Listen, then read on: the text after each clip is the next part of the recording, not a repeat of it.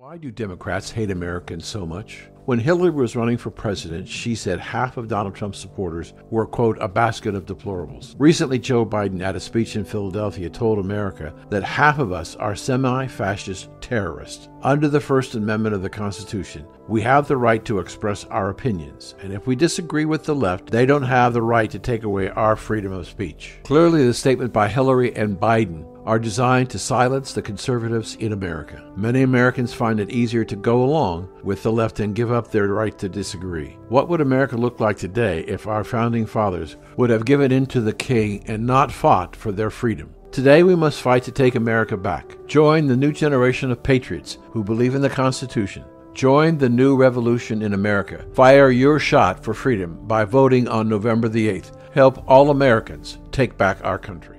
It's time for Black and White, a show that wants to bring all of us together, talking again about the issues that concern us. It's time to hear from people who only want to deal with facts. It's time for you to re engage in your right of American free speech. It's time for Black and White. Hello, and welcome back to uh, Black and White in this uh, special Hurricane Ian edition. This is Dan Perkins. I consider myself at, at the moment one of the 2.2 million refugees in Florida and to a lesser extent in North and South Carolina and Georgia who were put out of their homes by this storm that wasn't supposed to hit where I live. On Tuesday, we were told by the National Weather Service that the likely target for this storm was going to be north of us, considerably north of us, in up in Tampa Bay. But my wife and I had been taking some place over, taking things over to this place we were going to be staying uh, longer term into a, a, retirement center. Not that I'm retiring, but it was uh, an opportunity to have an independent living and then assisted in institutional care. So we liked it a lot. And we had moved over a couple of lazy boy rockers, recliners, two air beds, a coffee, a card table, not a coffee table, a card table and two wicker chairs. And that was the extent of what we brought over. When we came over on Tuesday of this week, we brought all the food out of our refrigerator because we know in past hurricanes, when the power goes off, in a few days, the refrigeration is gone and things start to rot in your refrigerator. So we took them over and we could use them in the new place after we got there, we found out that the track of the storm had changed dramatically. In fact, it made a right hand turn at Fort Myers and came in over Sanibel and Fort Myers.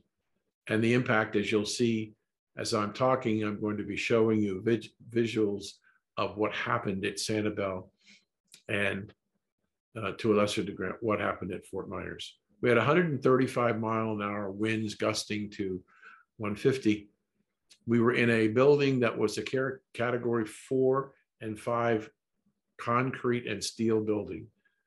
However, the day after the storm, we lost electrical power and water. And it's hard to live long term without electrical power or water. Now, I realize that there are billions of people throughout the world that do live without water directly or electricity, but not here in the United States. So we began to wonder what we should do. There was no power in Fort Myers, so the traffic lights in the stores couldn't open, and their refrigeration systems in the supermarkets and the stores was failing rapidly. And so the food supplies were going to be dramatically reduced. So we were talking to friends and relatives, and we were invited to come up where we are now in uh, east of Tampa at our cousin's house, and they've been very generous with us, giving us a place to live and stay and and uh, share our grief with us. And and uh, we decided we're going to stay here until we're told that the power and the water are back on in, in our facility in Fort Myers. But we're going to go back when we have power and water in Fort Myers to the condo. But with the pictures that you've been seeing about what happened to the causeway at Sanibel and the houses on Sanibel, we are in one case fortunate in that The roof is still on our building, our house. The walls weren't uh, destroyed. Um, the screen cage for the pool is still there. Uh, I don't know whether the air conditioning unit was swept away with a four to six feet storm surge. I don't know because uh, I can't tell from the overhead photographs.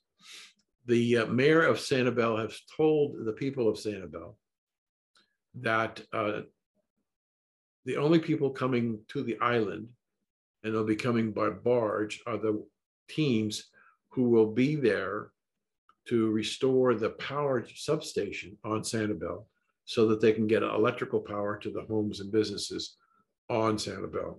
In addition, the water treatment facility has to be fixed, and that will take a different group of people. So sometimes after those are done, and the federal and, and state inspectors have come in and looked at all of the properties and giving a condemn or safe to use notification on each property, some 8,000 properties they'll have to go through. Then she said, we'll allow people to come in selectively based on neighborhoods. So we'll be able to sometime in the future, not known when, go back to Sanibel and look, go into our house and see what's going on. Now, I fully expect that if the storm surge got to four to six feet inside the house, that by the if it takes three months, four months, whatever it takes to get back to the, island and see what's going on, I expect that my house will be full of mold and mildew. So virtually everything in the house is gone. All of our personal possessions will have to be thrown out. All of the furniture, they'll have to tear off the walls and the ceilings to get back to the walls and the floors and the rafters. And then the process will go forward as to whether or not we're going to build, rebuild the house, or sell it as a shell uh, for somebody to make it the way they want to make it. Don't know what's going to happen or even when that's going to happen. So there's a lot of uncertainty that we're dealing with here. And and hundreds of thousands of people, millions of people in the Fort Myers, hundreds of thousands of people in the Fort Myers area, millions of people in Southwest Florida are going to be dealing with the same decisions. We feel fortunate in that we've had a place to go in, in Tampa. We have another place to go if we have to over on, on the East Coast with my, uh, my wife's sister-in-law, who has offered her condo for us to stay as long as we need. We're starting the process on Monday of filing the claims with all the insurance companies. I don't know what that's going to be like. I know that some of our friends and neighbors in Sanibel have already filed. But the problem is you can't get an adjuster to the island to begin to look at what to evaluate the loss until they can open up the island. So it may be months before the adjusters can get on the island to begin to look at properties that they have insured. And we have wind insurance, we have federal flood insurance, and we have homeowners insurance, all of which would have to be inspected in order to determine the loss and what they're going to pay. Um, to say it's a major disruption of your life is, I've never experienced this before. Um, I don't think I ever want to experience it again. Um, and as much as I love Sanibel Island, before the hurricane, we had already made the decision that for this stage in our lives, we needed to seek different a different place and a different way to live. And that's why we went to this facility in, in Fort Myers. I think a lot of people my age and in my age group are going to be rethinking about whether or not they can stay in their existing homes. The problem being there aren't a lot of, of facilities that have room. Uh, there's two places in Fort Myers that are being built, one in Shell Point, and uh, it cost about a million dollars to buy in, about $8,000 a month. And that's superfluous because there's a seven year wait to get in. The other major facility, um, Cypress Cove, has uh, uh, a waiting list of two years in their existing facility. And they're building, I think, 40 new multifamily home units near the hospital. And but those are really, believe it or not, 10 years out. Well, I, I don't know where I'm going to be or what shape I'm going to be in, but I can't wait 10 years to make a decision. So a lot of people are going to be forced to make a lot of decisions near term that has going to impact on their lives. And um, I don't wish it on anybody, uh, but I, I think uh, it's important to understand that that is somewhat a price you have to pay if you want to live on a barrier island. Paradise sometimes can be destroyed, but paradise can be rebuilt. This has been, as you've seen by the pictures, probably the most devastating storm ever to take place in Florida uh, in the history of following storms. So it has not been a pleasant experience, but I, I want to say one other thing.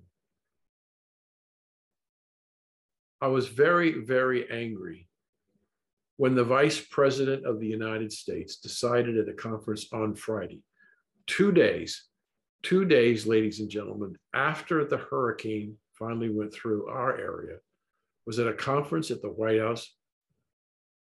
And she was saying that, that the administration wants to have Black and Brown and minority people to have the priority over whites from FEMA. She wants FEMA to desegregate or to segregate blacks and other and brown and other minorities from whites and give preferential treatment to blacks and minorities before whites. Now, I'm not saying that that our government has done a great job under her administration and Biden when he was vice president for 8 years.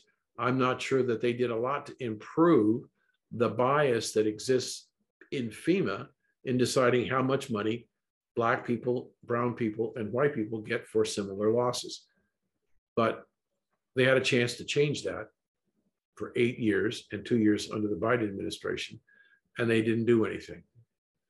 So now we have a situation where we have the government, and specifically the democratic leadership of the government in our country, deciding that they want to use racial bias in determining who should get what benefits from the federal government. I think it was it was wrong that if we were doing that, and I suspect we probably were, but it's also wrong to continue it to talk in terms of this infamous word that nobody understands, this racial equity. And so I believe that the equity issue is simply another way to accuse white people of being segregist and racist. And, and therefore they should they have to go to the back of the line. Last time I counted, there were many times more white people in this country than there were black or brown people. And so they, because there are more of them, white people, there are more people who are adversely affected by this. With the Black population at 13% of the population, they are going to be affected and devastatingly so. But the number of them is not as anywhere near what it is with the, the white people. So I think the idea of trying to decide what benefits should be paid based on racial prejudice is not what the government should be. And I know that she was called out pretty heavily on Twitter, which surprised me no end, uh, for her biased opinion on what should be done with these FEMA relief funds. So we're going to stop here for a minute and we're going to come back and we're going to talk about other things that are important to me and hopefully important to you. And we'll be right back after these messages. Hello, this is Dan Perkins, and this message is just for moms. Are you worried about how much money you have lost in your investment account? Are you concerned if it will recover? Inflation is 9.1%, and I believe it's really higher than that, and I think you would agree. You have experienced rising prices for food, gasoline, and many other items. Isn't it time for you to consider investing in gold with some of your money to protect your future? Start by finding out if gold is right for you. Go to the Black and White's website and click on the gold bar. You'll get a couple of questions, and then we'll forward you on to Ira, our gold guru. He will help you figure out if it's right for you. Welcome back to this uh, spe- uh, Hurricane Ian special edition of Blacks and White with your um, refugee, Dan Perkins. Um, I'm in better shape than perhaps a lot of people in the country, but I understand firsthand what it's like to be homeless and wandering the country with this basically the clothes on your back. So let's talk about some other things that are going on. I, am concerned about the president of the United States, and I know a lot of people are too, about his mental capacity. Now, I'm not trying to be smart with you. I'm just saying, very disturbing event happened this week when the president was dealing with a public policy issue and had a meeting, a celebration of this legislation being passed in, in the White House. And he stood at the podium and he thanked the senators and congressmen who participated on a nonpartisan, bi- bipartisan basis, excuse me, bipartisan basis, who, who, who worked on this deal. And the one person he singled out was the congresswoman from Indiana who died in a tragic automobile accident in August. And he mentioned her and asked her where she was. He knew she was expected to come to the conference. I, I, I was just shocked that he would say that. He had to know that she had been killed in an accident almost two months ago, and she wasn't coming to the conference because she was dead. And yet he stood there in front of the world at the podium and embarrassed himself and our country. And a president doesn't even know that one of the people who was responsible for a piece of legislation had been killed and he was trying to call her out. It's another example, another example of how we have a situation where the Democrats are willing to accept, but I think that that, that tide might be turning, rather apropos of Ian, the tide. Uh, because I think more and more congressmen and senator candidates are beginning to abandon Joe. Beto O'Rourke was very critical of the fact that the Biden administration, Biden had never been to the border since he was president and wasn't doing very much to deal with it. I think that the the idea that we can have sanctuary cities, but when when DeSantis and the governor from Texas decide that they're Mr. Abbott, they're going to send people north into sanctuary cities, whether it's Chicago, New York, Washington, D.C., or Martha's Vineyard. It was a great lesson, great lesson for the broad spectrum of people in America to see how the political leaders in these various cities have reacted to the idea that a small number relative to the number of illegals coming into the country are being exported to New York and Chicago and, and uh, Washington, D.C. and Martha's Vineyard, to the point that the mainstream media, which had not been covering the border, were now forced to, probably because of, of Governor DeSantis, our governor, uh, making the decision to send two plane loads of illegals to Martha's Vineyard. And we saw the white, woke, racist people on Martha's Vineyard, not on my island, anyplace else but here. And within 48 hours, they were all taken off to a military base out on the Cape. They didn't want them there. And there was, they said, we don't have any rooms. And yet there were thousands upon thousands of empty beds because the summer season was over for all the summer travelers going to Martha's Vineyard, including Barack Obama and his wife, Michelle. They didn't want to give up those beds to those illegals that were coming in. They don't have the services. Yet we expect the border states of Texas and Arizona to absorb over 2.2 million illegals coming into this country and destroying their infrastructure destroying their communities. And when 50 immigrants go to Martha's Vineyard, you got to get them out of here. They, they, there's no room for there's no room for them at the inn. So I think that this was a tragic mistake on the part of the the Democrats, and they will probably pay for it at the polls in the midterm election. But there could be another wave of legal and illegal people heading north because of the hurricane that it is displacing over 2 million people, equal to the number of people that have come into the country, or slightly uh, uh, less than the number of illegals that came into the country in the last 12 months. So it seems to me that that we we have double standards. If you're if you're legal and white or high brown or black or whatever that you're legal, you can go north. You can be north. But if you're illegal and you want to go to a sanctuary city, you're not welcome.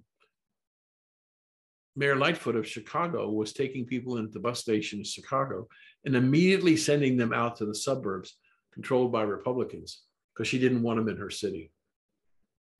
The, the, the mayor of New York is now looking to Carnival Cruise Lines to rent a ship to handle 400 to 600 illegal immigrants coming into New York by the busload.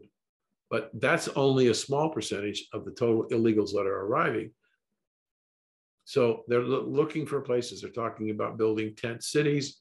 They're talking about all kinds of things that they don't want to do.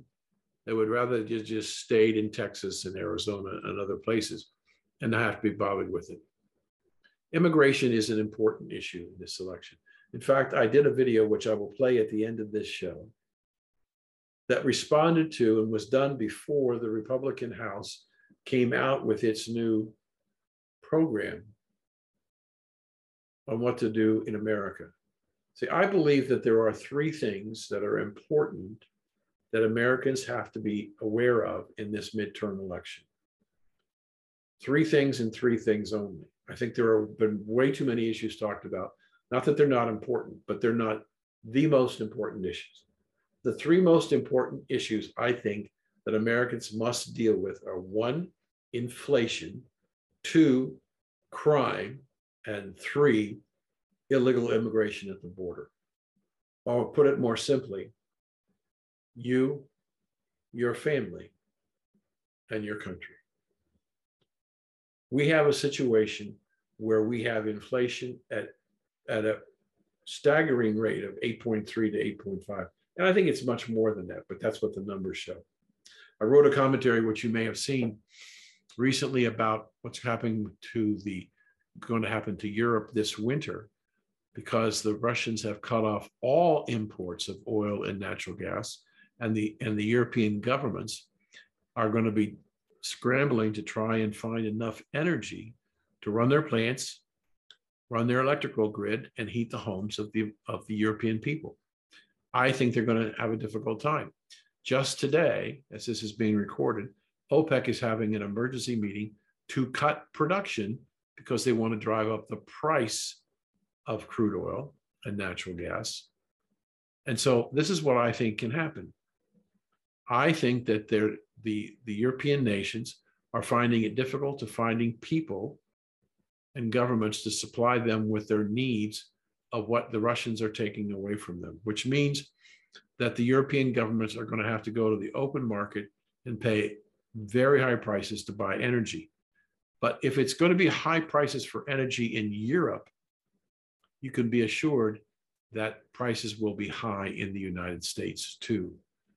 Now, we saw a stabilization of inflation from 8.5 to 8.3, primarily because oil prices went down more than other prices went up for food and energy and cars and medicine to the point that we stabilized at 8.3. But I think if we get into a situation where the Russians continue to cut off oil and natural gas to Europe, we could see significant increases. And if the if the OPEC nations decide to cut down on the production, less supply, increasing demand means that prices will go up.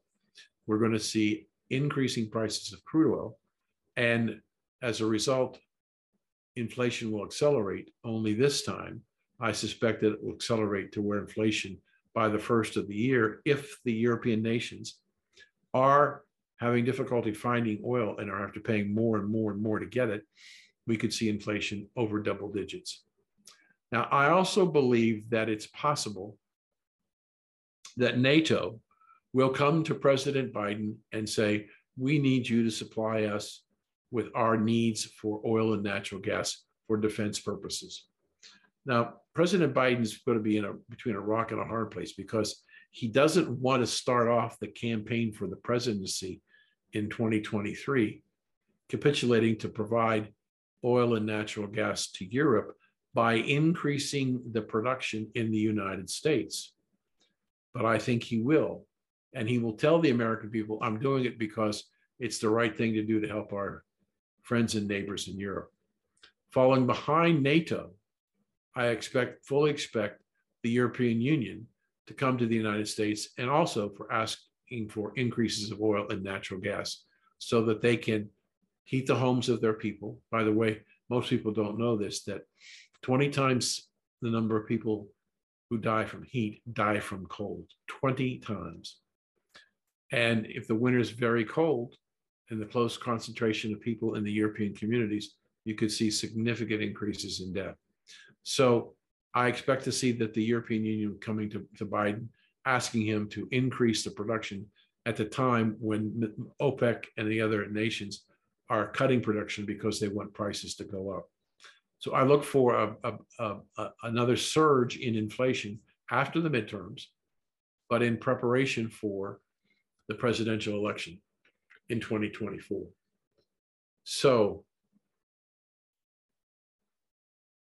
thank you for spending your time with me. Um, I look forward to talking to you again. Hopefully, the next time we talk, I'll have better news. This is Dan Perkins. Go to go to blacksandwhites.us and look at our other shows that are on the mark on the air regularly as scheduled, continuing to bring you important ideas from people who have strong opinions and strong beliefs. Thanks, and we'll be in touch soon. We are Americans, male and female, from many races and cultures from all over the world. One thing above all else is we are patriots who protect our nation and defend, when necessary, our Constitution from attacks both foreign and domestic. Today, as American patriots, we must take back our country from those who want to destroy it and us. We must start by taking back our children and their education. Parents, not union, should be in charge of our children's education. We must be sure that they are taught about the greatness of America and its people. Our children should not be indoctrinated with the belief that parents are racist and are evil and trying to destroy the world. As patriots, we must take back our country from foreign nations who want to destroy us and our way of life. Yes, as patriots, we want America to be first. We want an open and fair trade policy, energy independence, safe cities, and secure borders where we can grow and prosper as a nation of free people. Become an American patriot. Help take back America by voting Republican in the November 8th election.